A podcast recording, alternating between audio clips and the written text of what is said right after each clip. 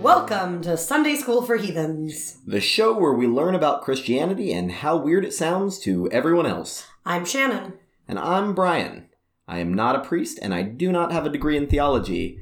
I'm just the kind of guy who was cleaning my room and remembered oh, that's right, I do own a creepy nun doll. Oh, wow. I am always baffled by how much nun paraphernalia you own, Brian. Okay, that's gonna make it sound weird. I don't. Not in a creepy way. Okay, I am always astounded by how much nun themed stuff you have. I just stopped mid sentence because I looked up at my calendar that's behind Shannon and there's a cow and a nun on it. Which is really just the perfect distillation of Brian. Um, guys, I don't own a lot of nun things. I think the only nun things I own are that doll and that calendar and the board game. and the board game. Okay, three nun things is plenty of nun things. But it's not like g- like don't give anyone the impression that I have like a ton of weird nun things lying around. All right, friends on the podcast, I promise you that if you were to step into Brian's apartment, you would not s- see any visible nun paraphernalia. Yeah, you only see anything nun if you walk into my office and look at my calendar and it's a tasteful painting with a little church and some cows and a nun. Yeah. It's just because it's perfect, Brian, doesn't mean that it's a creepy thing. And the calendar is way more about cows than it is about nuns. Is that your cows, cows, cows calendar? it is. If anyone doesn't follow Brian on Twitter, you really have to do it, if only for the tweet about cows, cows, cows. I would reply to you on Twitter more, but I keep forgetting what account I'm logged into. I noticed that one time. You accidentally liked me as the show account. It's true. Sometimes Sunday School for Heathens is me, and sometimes it's Brian. It's up to you guys to uh, decide which is which. Uh, you can tell. Mm, Probably. All right, But Brian. anyway. I have some exciting news to tell you. yeah? Uh, we got new analytics on our podcast this week. And it turns out that we have five, I think, or maybe eight listeners in Germany. Oh, that's exciting. Yeah, and also I think in El Salvador are the two countries that I was surprised that we have listeners in. So, uh, listeners from Germany and El Salvador, one, thanks for listening, and two, write us an email, tell us about yourselves. We want to be your friends. Yeah, I'm so curious. I, I want to know who you all are. Yeah, I want to know more about you. Be our friends. Follow us on Twitter. Tweet at us. Do all the things because the Americans and the Canadians and the people from the UK all track, Yeah. but all the rest of them were surprises. Yeah, that's exciting. Yeah. So thanks everybody. What are we talking about this week, Brian? All right. This week, we are talking about the letter to the Hebrews. This was suggested by your Aunt Nancy. Oh, great! Hey, Aunt Nancy, what a lovely secondary shout out. She did send us some really good episode suggestions. Yeah, a lot of them, especially the ones that were more related to the Eastern Church, are bigger topics. I'm going to try to get to them. Some of them are, will be hard to do in a half an hour. That's real.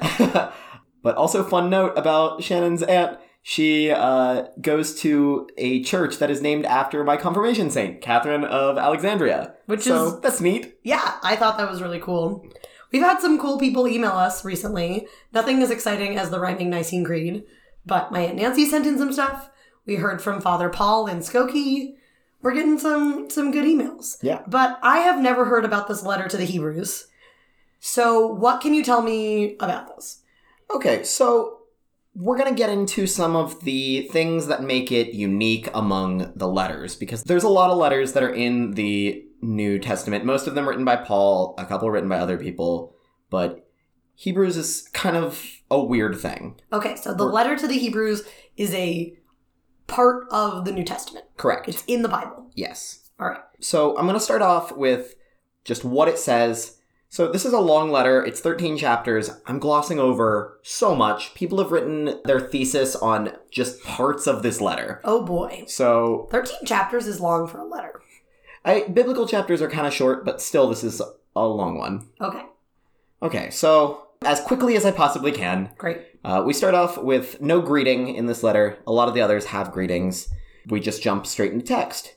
This uh, starts with In the past, God spoke to us through the prophets. Now, in the last days, he speaks to us through his son. is basically the opening lines. Jesus. Yes, Now we got Jesus. right. And then it goes on to explain why Jesus is greater than the angels. And it's important because angels were sometimes mediators of the old Jewish covenants, and because we have the literal Son of God working on this covenant, this covenant's way better than those old covenants, is kind of what the letter is saying. So is this the New Testament talking shade on the Old Testament? kind of some somewhat it is in other ways it's more just to like try to convince christians to keep on keeping on Okay, it's a pep talk. yeah it totally is All right, so now that we know that Jesus is more important than angels, what's next? so for a little while he was lower than the angels and he was fully human like us Was that when he was a baby?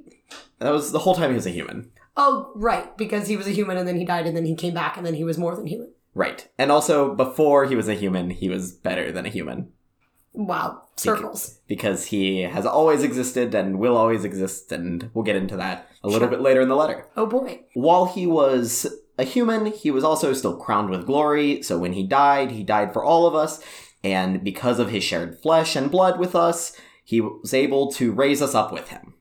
So, important that he was greater than the angels and also equal to us. Great. He's got it all. Yeah. Very important theological teachings. Then Jesus is compared to Moses. Uh, Moses is a servant in the house of God, but Jesus is in charge of that house. So Jesus is like Moses, but better. Interesting. this whole letter is a lot of Jesus is like this, but better. Wow. This letter really likes Jesus. I mean, yeah. Also, I realize we don't talk about Jesus a lot on this podcast, so this is going to be a really heavy Jesus section of the podcast. Yeah. I guess we we've talked about Party Boy Jesus and we've talked about Proletariat Jesus, but we have not talked about smiley happy New Testament Jesus much. Yeah, and this is a little less directly Jesus because it's other people writing letters about him rather than like telling his story. But it's a lot of people who really like Jesus. Oh, yeah, the author of this really likes Jesus. Okay. So, Jesus was better than Moses. When the people screwed up Moses' covenant, they had to wander the desert for 40 years. So, just imagine how much worse it will be for you if you screw up this one. Oof. That's tough. But then the writer says, So far it seems like you're all doing all right. Just remember to keep the Sabbath rest because you know bad things will happen if you don't. then we move on to talking about Jesus as a high priest. So priests were chosen from among the people. Uh, this was a good thing because they were able to understand human fault and weakness, and they were able to have compassion because they too were human. Because of this, when Jesus became human, it made him a better high priest for the same reasons. So being a human is one of the things that makes you a good priest. So when Jesus was human, he was also a good priest. Yeah, because he was it was able to make him compassionate and understanding of the human experience. This implies that there was a point at which there were priests that were not human. Well, Jesus has always existed and Jesus has always been a high priest. Yeah, but like this makes it sound like at some point the angels were priests or like somebody else was a priest before there were human priests and that we learned that human priests are better. Well, human priests are not better, it's just a nice thing to have compassion and understanding of fault. Well, yes, but we're talking specifically about human priests. So, remember when I talked about more perfect and you got mad about it? Is this me getting mad about more perfect again? So Jesus is a perfect priest, but being human made him more perfect. Oh, great. okay, is the best I can explain this to you. moving on. So the writer next goes into explaining or complaining that the audience should be teachers of theology by now, but they aren't getting it, so they need to go back to basics. They need milk, not solid food, because solid food is only for mature people who can discern good and evil. What? You don't get solid food until you can tell the difference between good and evil? It's a metaphor. It's a terrible way to raise a baby, is what it is. I mean, you're not going to give a baby solid food. Yeah, but I'm pretty sure babies know how to eat solid food before they understand the difference between good and evil because you eat solids before you can talk. Okay, so maybe it's not an exact metaphor, but it you get what it's saying. I get what it's saying, and it's really condescending and also a bad advice for raising children. That's all I've got. Well, I don't know. Maybe it was better advice for raising children in the first century. How how well did children survive in the first century? Not well, maybe because they were getting solid food too early. Or maybe because they were getting bad advice from people who write silly letters in the Bible. Okay, this is actually a really great letter in the Bible. Okay, to be okay. fair. I'm not trying to like sass your letter. I just think that this particular section is silly. Okay, but it gets sillier from this point, actually. Oh, great. Uh, so then, right after saying this, they immediate the author immediately says, "Therefore, let us leave behind the basic teaching about Christ and advance to maturity without laying the foundation all over again." Okay, so you did a bad job of learning the basics, so we need to go back to the basics. Oh, never mind, you got the basics. Let's keep going. Yes, Great. that part is silly. Something tells me there's a section in the middle there we missed. I think it's that like you can figure out the basics on your own. There are teachers within your community who can do that for you. So I'm gonna focus on the harder things. If you're confused now, stop reading, go back to the beginning, and don't come back until you know what I'm talking about. basically. Okay. How far into the book is it? I think we're. I didn't write down which chapter this is. We're maybe halfway through at this point. But how far into the New Testament are we? Oh, uh, pretty far. Okay. So there's a lot of things you could have learned before you got to this letter. Yeah, and you don't really read the Bible like in order, like to understand it. I think that is maybe a key thing that confuses me about the Bible. I think a lot of it comes back to the idea that it's a book that you don't read in order. Yeah, because it it helps to read some things in tandem when they reference each other. So if you're just going straight in order, you might have forgotten some things that are referenced later, so it is not always the most helpful. And also the letters are arranged by like length of the letter. They're not arranged by like you should read this one first. And I I mean, I'm sure that they did this for a reason, but it does confuse me.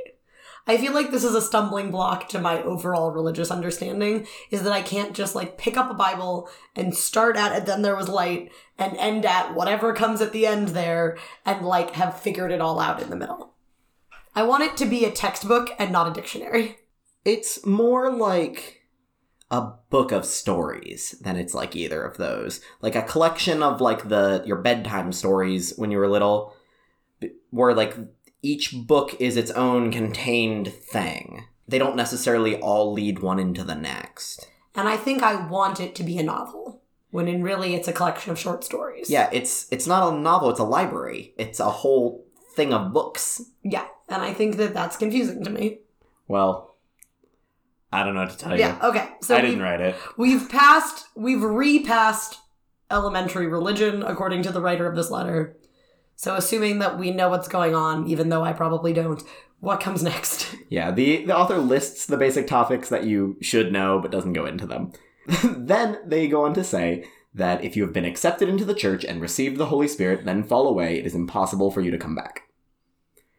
Forgiveness was a one shot deal at this point because apostatizing or giving up your faith was thought of as basically re crucifying Jesus. Oof.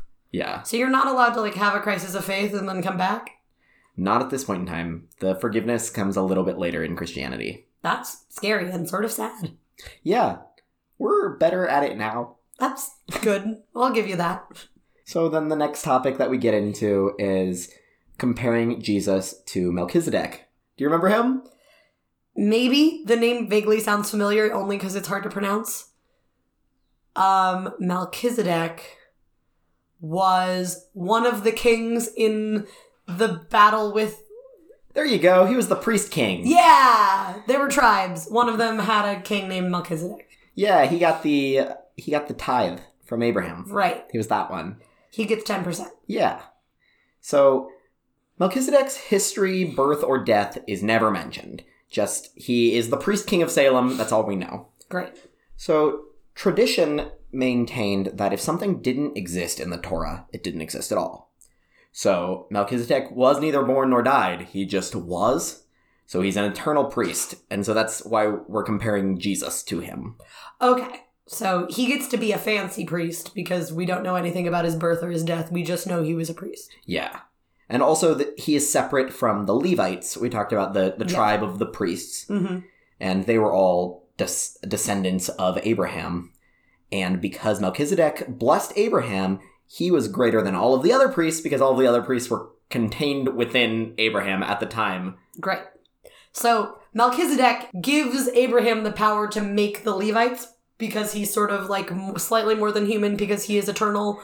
And also, he blesses the guy who then gives birth to all of the people who become the priests, who become the priests, who become the priests. So he doesn't bless he doesn't bless the priests to like make them priests. They become priests as a separate thing. It's just a like the greater person is always blessing the lesser person. Okay, So he's better than these other priests, is what this argument is saying. great. So, eternal mystery priest is better than the generations of forthcoming Levite priests, if only because he blessed the first one. And also that because they died, and we don't know that he died because we haven't heard.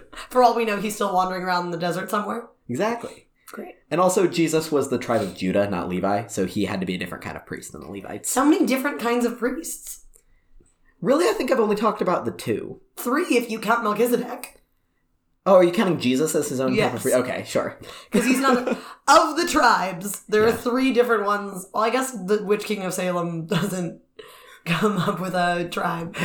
not witch king, priest king. I like it better when he's a witch king. now I'm picturing like a weird witch doctor with like That's exactly what I'm Okay, thinking. great. Except for my visual reference for witch doctor is the witch doctor in the Scooby Doo movies. awesome. So I just imagine the like painted face mask of any kind of Scooby Doo witch doctor blessing Abraham. And thus, there we are. And perhaps maybe still being alive in the desert. All right, I'm going to let you continue to believe that and we're going to move on. Great. So another thing that made Jesus different than the other priest is the priests, the Levites, they offered sacrifices for their own sins as well as for the sins of other people.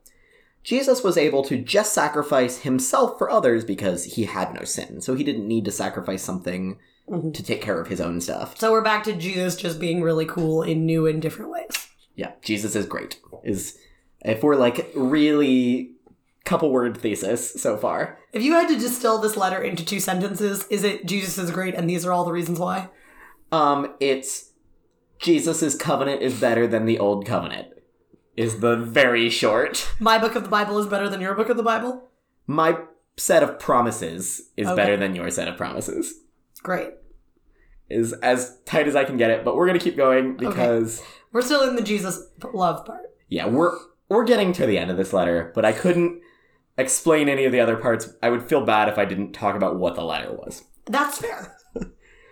Jesus was able to make the perfect sacrifice of himself because he was sinless, so people were able to be truly cleansed, unlike the Old Covenant, which required blood sacrifices made by high priests, but these were imperfect because the priests were imperfect and they died and, They were human. and they had to keep doing these sacrifices, but Jesus only had to do it the one time.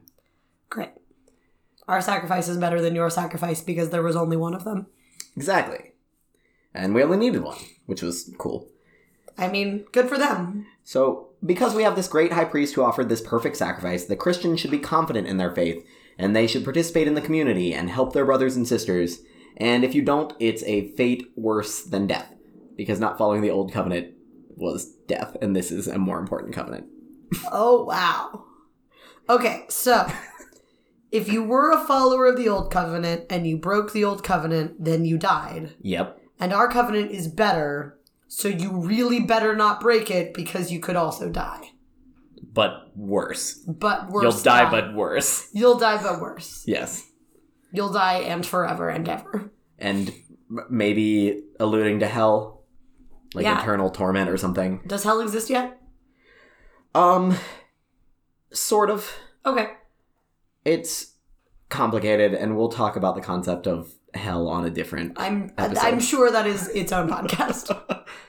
so then the author goes on to list a bunch of old testament figures who all did things out of faith and were rewarded for it but he points out that our rewards will be even greater because we have the greater covenant uh, also this chapter chapter 11 is really pretty and inspirational just Great. if, if anybody wanted to read it is it basically the it's the big pep talk. It's it's oh this is totally the pep look talk. back at all the cool things these guys got, and our covenant is so much better that you're gonna get so many cool things. yeah and it's just like keep standing strong have faith Stick with it. Yeah. So then, yeah, be it, the author says, "Be like our forefathers and be disciplined in your faith and strive for peace with everyone and holiness that will allow you to see the Lord because your ancestors were forced to keep their distance from God, but you've been welcomed in, so don't screw it up. Great. Uh, then the author offers some final advice be hospitable, honor marriage, be content with what you have, don't follow strange teachings, obey your leaders. And then the author blesses them, says, Good news, Timothy has been set free from jail. Also, we all say hi from Italy. What? And that's how it ends. Amazing. Who is Timothy? Uh, Timothy is a friend of Paul's. Okay. Um, Paul wrote a couple letters to him that we have in the Bible. Why was he in jail? Unclear. That's part of the mystery of this letter because Timothy was not in jail as far as we know while Paul was alive because he was able to run errands for Paul. Okay. But at some point he went to jail. In Italy? Maybe. Okay. now, we do we know who wrote this letter? So there's a lot of mystery surrounding this letter.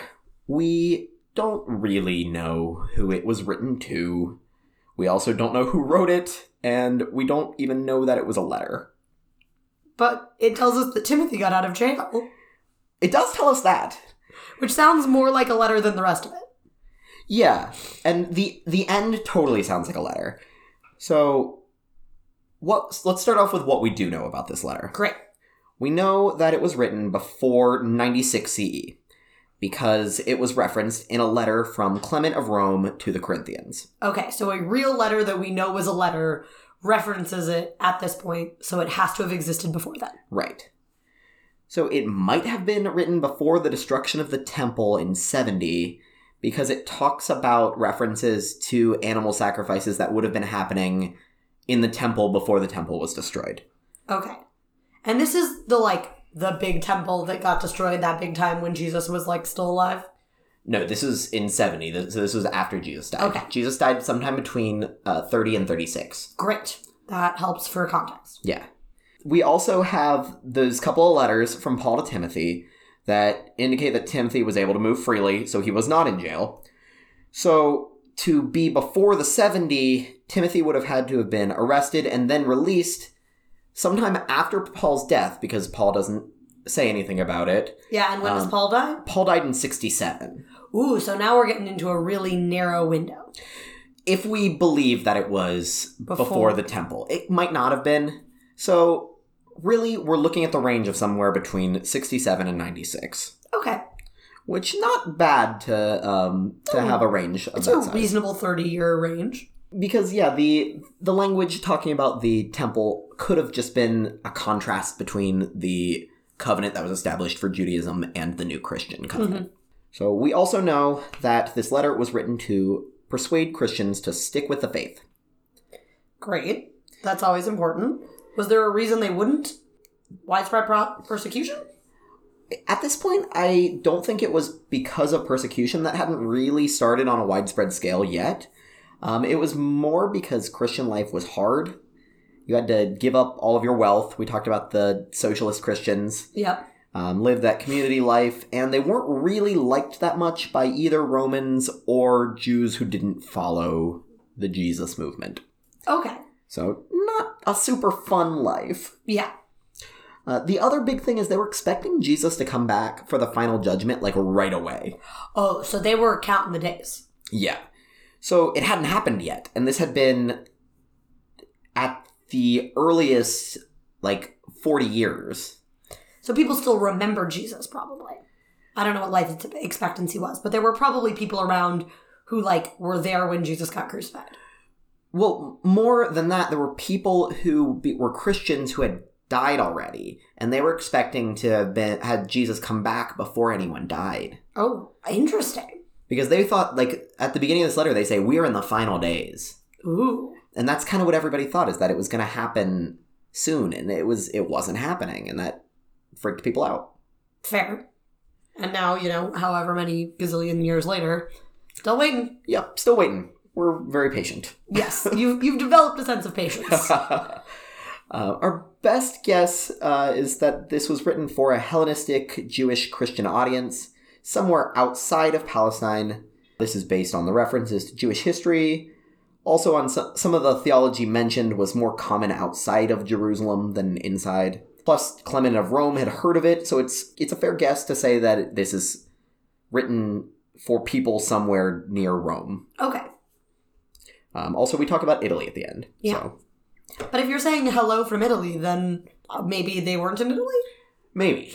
Um, Maybe they were just in a different part of Italy? Yeah, I'm- Italy's a big place. that's true. I'm not super clear on the like on the significance of the hello from Italy. Other than it's charming. it's the thing that makes it seem like kind of like a letter. yeah. because the rest of this does not seem like a letter. Um, it's called a message of encouragement at the beginning. Um, Okay. That sound that tracks. And this is how a synagogue sermon was referred to in Acts of the Apostles.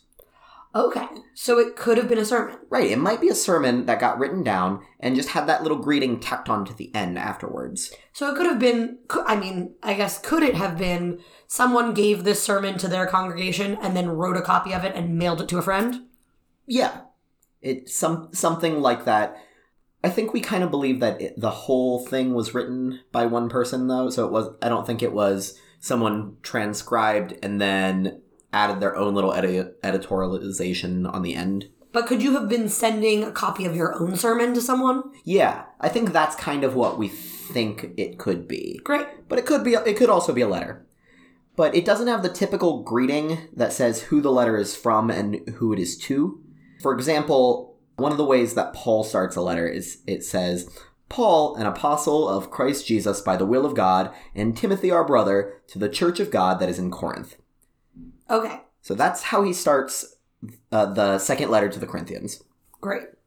And that's pretty typical of how he starts every letter. And this one breaks from that mold. Yes. Is there a chance this was written by Paul? Glad you ask. Gotta bring up Paul. That was the right question. So we originally people just said it was Paul. Uh, Paul had written a lot of letters that sounded kind of like this. It kind of looks like one of his letters, but there's a lot of reasons to doubt that it was Paul who wrote this letter.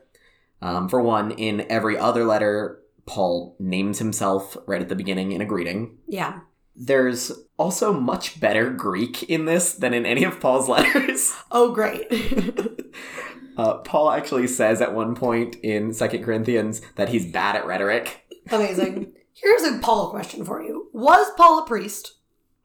Did he give ser- sermons? Paul totally gave sermons like the way you're thinking of. Like he gave like speeches about religion. He stood in front of people and talked about God. Yeah. He was a missionary is Okay. the closest thing.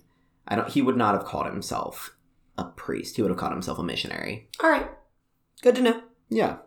We also don't think it's Paul because there's differences in the topic that he chooses to cover. For example, the focus on Jesus being a high priest like uh, Melchizedek. Uh, that's not in any of the other letters. There's also some vocab differences, like Paul loves the phrase Christ Jesus. He used it over 90 times throughout his different letters, Oof.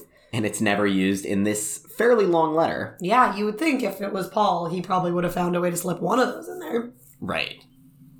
And then finally, uh, in chapter 2, verse 3 of this letter, uh, it says, This salvation, which was first announced by the Lord, was confirmed to us by those who heard from him. So it separates the author from the first generation of followers of Jesus. Okay, so he's somewhere in round two. Yeah. So, yeah, Paul didn't actually meet Jesus before Jesus died, but he still considered himself to have met Jesus Yeah. through visions. He's an apostle. Yeah, And whoever's writing this seems to imply that they did not meet Jesus right. because they're sort of concerned about the people dying before Jesus comes back. Shindig. Yeah, that's definitely in there. So, there was debate on who wrote this letter as early as the second century. Wow. It was discussed around then by some theologians in Alexandria, Clement and Origen, who I think we've talked about both of them before. They were popes, right? Clement Uh, was. This is Clement of Alexandria. Oh, this is OG Clement. Clement of Rome, who's a little bit earlier, I think, hmm Mm. like just barely, was the second pope if you consider Peter the first. Okay. But yeah, Clement of Alexandria, different guy. Okay. Many Um, Clements. But I'm very impressed that you knew that there was an early Clement Pope. well, there had to be because there have been a gazillion of them since then. That's fair. And you have to name them after something, right? Yeah, I mean, just like I think just like a saint. Yeah, I guess what are the rules on naming popes because they don't keep their real names? Although I guess the early ones probably did because they didn't have a rule about that yet. I don't know. Okay. Um, well, Clement of Alexandria, not Papal Clement, different Clement. yeah. So they both wrote about varying opinions on the authorship of Hebrews. So we know that this early late second century there was already arguments about it.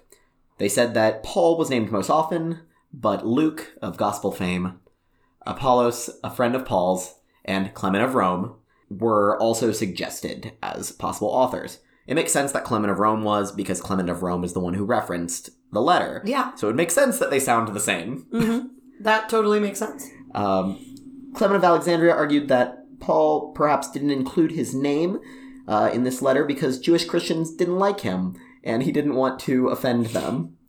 So he just left it anonymous. That's awkward. Maybe. Also, doesn't feel like Paul. Kind of doesn't. uh, he also said that the good Greek could be because Paul wrote in Hebrew for his Jewish audience and then Luke translated it to Greek. I mean, sure, if you're really, really gonna try and prove that it was Paul. Uh, this theory also kind of falls apart because the scripture passages that get quoted are the Greek versions are quoted, not the Hebrew versions. Yeah. After finishing his investigation, Origen had no idea, and he's quoted as saying, God knows the truth of this matter. Sounds about right. So I'm with Origen on this one. Great. Only God knows, and that's fine. Uh, but this debate continues. Oh boy. Uh, these guys end up going with Paul because they have no better option. And the Eastern Church basically says, yes, it's Paul, fine. Um, from the second century, they start saying that.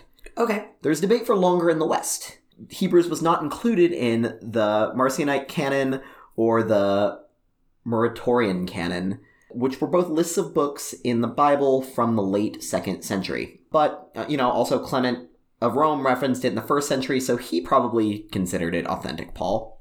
Tertullian, mm, Unless he wrote it. unless he wrote it. I don't think he wrote it. Okay. Tertullian, who was a theologian at the end of the second century, beginning of the third, thought Barnabas, who was another friend of Paul, kind of a mentor f- of Paul's for a while, um, wrote it. Uh, it's possible that when Athanasius of Alexandria was exiled to Rome in the fourth century, he convinced the Western Church to accept it into the canon, even if they didn't accept Pauline authorship. Okay. He's the one who probably was like, look, guys, you don't think it's Paul. I don't think it's Paul. But that doesn't make its argument any less valid, and maybe you should put it in your book. It's like, we're all doing it. Why don't you guys do it? Yeah. We haven't had a schism yet. All the cool kids are doing it. Uh, Jerome, writing in the f- late 4th, early 5th century, uh, said that we should accept this as Paul because all of the East does and most of the West does, but he also notes that some say it's Clement or Barnabas. Okay. Uh, Augustine said it was definitely Paul in his early writings, but then he got wishy washy about it a little bit later, and by the end of his life, he just said it was an anonymous letter. Great. But by the fourth century, everyone is saying, okay, it's Paul, fine. We don't have a better option. When in doubt, Paul. Yeah, I mean, it sounds good, it makes it seem more authoritative. Sure. And this kind of was true all through the medieval period until the uh, 16th century. It was canon, and it was considered written by Paul. Once we get out of the medieval period, we get, well, at the end of the medieval period, I guess, uh, the King James Version of the Bible was written. Oh, great. I just watched a very hilarious episode of Doctor Who that has King James in it. And King James is played by Alan Cumming. I also watched that. It was great. It was great. If you haven't watched it, you should. Yeah, and I was also I also just love like witch hunts. I just wa- I just listened to a bunch of podcasts on the Salem witch trials, so I'm Have super you been into that listening to topic. Unobscured? I have. Oh my god, it's so good. We're name dropping a podcast that's more popular than ours. Good job, us. Maybe I'll tag them on Twitter. Uh, the King James version, written in 1611, it titled this letter the, l- the Epistle of Paul the Apostle to the Hebrews. So we don't know that either of those are true, but this Bible dug in. Great. Is this the first time they start calling it the letter to the Hebrews, or was it called always called that? I think it was called that for longer in tradition because it was known that it was written for a Jewish audience. Fair. But I couldn't tell you exactly when it started going by that name. Okay. So we're fairly confident in authorship throughout this period. We get more doubt when we get to the Protestant Reformation. That makes sense. Martin Luther believed that it was Paul, but he also conceded that it could have been Apollos. Uh, John Calvin did not think it was Paul, but he didn't suggest an alternative. Great. So helpful, thank you. Um, today, very few scholars think that Paul wrote the epistle to the Hebrews. It has been attributed to Clement, Luke, Apollos, Barnabas, Silas, who's another friend of Paul's, Great. and my f- personal favorite, Prisca, A friend of Paul's? another friend of Paul's. Great. Prisca is sometimes referred to as Priscilla. Oh my god, everyone with the two names.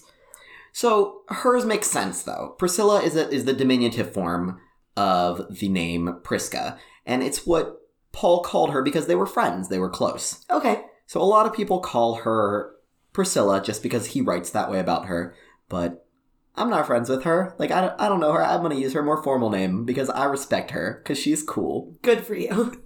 Uh, she was a missionary that traveled with her husband, and they are credited with instructing Apollos. Okay. So it sort of makes sense if people were thinking it was Apollos. It could be someone from the place where Apollos learned. Yeah. And I also, this is just me, this is not any scholarship, but I like the idea that all along God meant for a woman to reveal this beautiful, complex work of theology to us, but Paul got to take the credit for it so that it would survive the patriarchal society of the day. I'm into it. I like your idea too. That's my theory. Okay. I'm sold. Uh, so why why does it matter who wrote this? Um, we know Paul is an authority, and we know we can trust his theology. So if he wrote it, we can be very confident in it, which is why there was such a long debate about Paul's authorship. That's fair.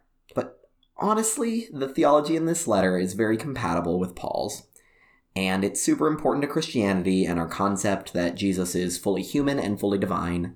So it doesn't matter who wrote it. Yeah. I mean, I don't think it matters who wrote it if it's good theology, sort of air quotes around good, but compatible theology with the rest of the writings near it and is also a message that people need to hear.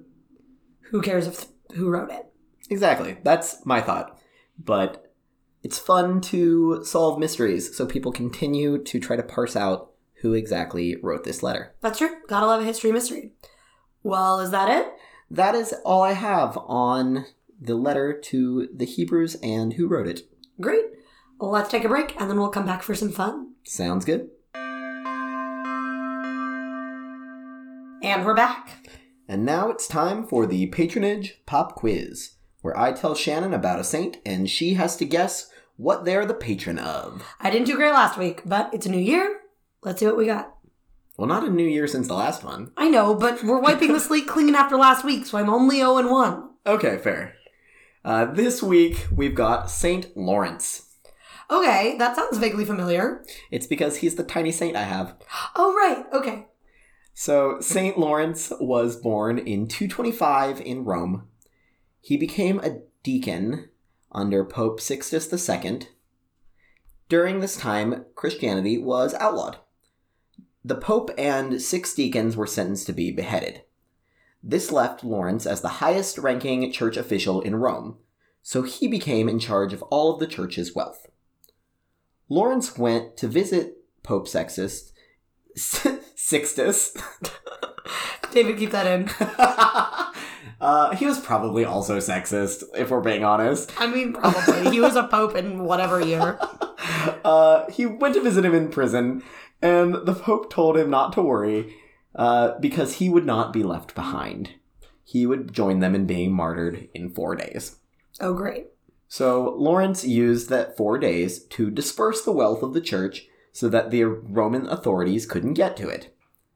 When Roman finally was called in to be executed, he was told to bring the treasures of the church that were entrusted to him with him. He showed up at the palace surrounded by people who were blind, lame, sick, widowed, or orphan, and said that these are the true treasures of the church. This really pissed off the emperor. I can imagine, but also it's delightful, It is, I love it, sweet. He declared that Lawrence would die a slow, painful death. of course.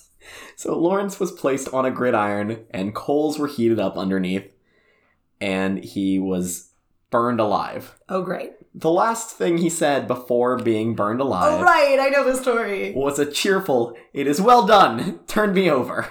Amazing. So, Shannon, what is St. Lawrence the patron of? I'm sure it has to do with money. It's like treasurers or financiers or giving to charity or something. Um, close. Okay. Poor people. Sure. Is he also the patron saint of barbecues? Uh, he is absolutely the patron saint of Grillmaster. Yes. Which is my favorite. See, and I wanted that to be true, but I also figured it was unlikely, so I went with my first guess before I heard the barbecue story, which is it it's like giving to charity or something to do with money. I mean, yeah, it can be both. Okay. So he is the patron against fire, against lumbago. I don't know what that is. I don't know. anything. Uh, for archives, archivists, armories, armorers, brewers, butchers, chefs, comedians, comics, confectioners, cooks, cutlers, deacons, glaziers, grill masters. Dickens. Yeah, because he was a deacon.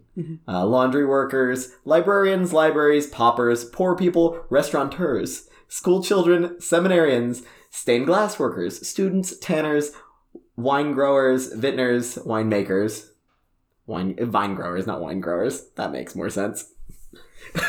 Yes. All right, I'm sorry, but I feel like there have been multiple saints for brewers and multiple saints for vintners. Well, yeah. Okay.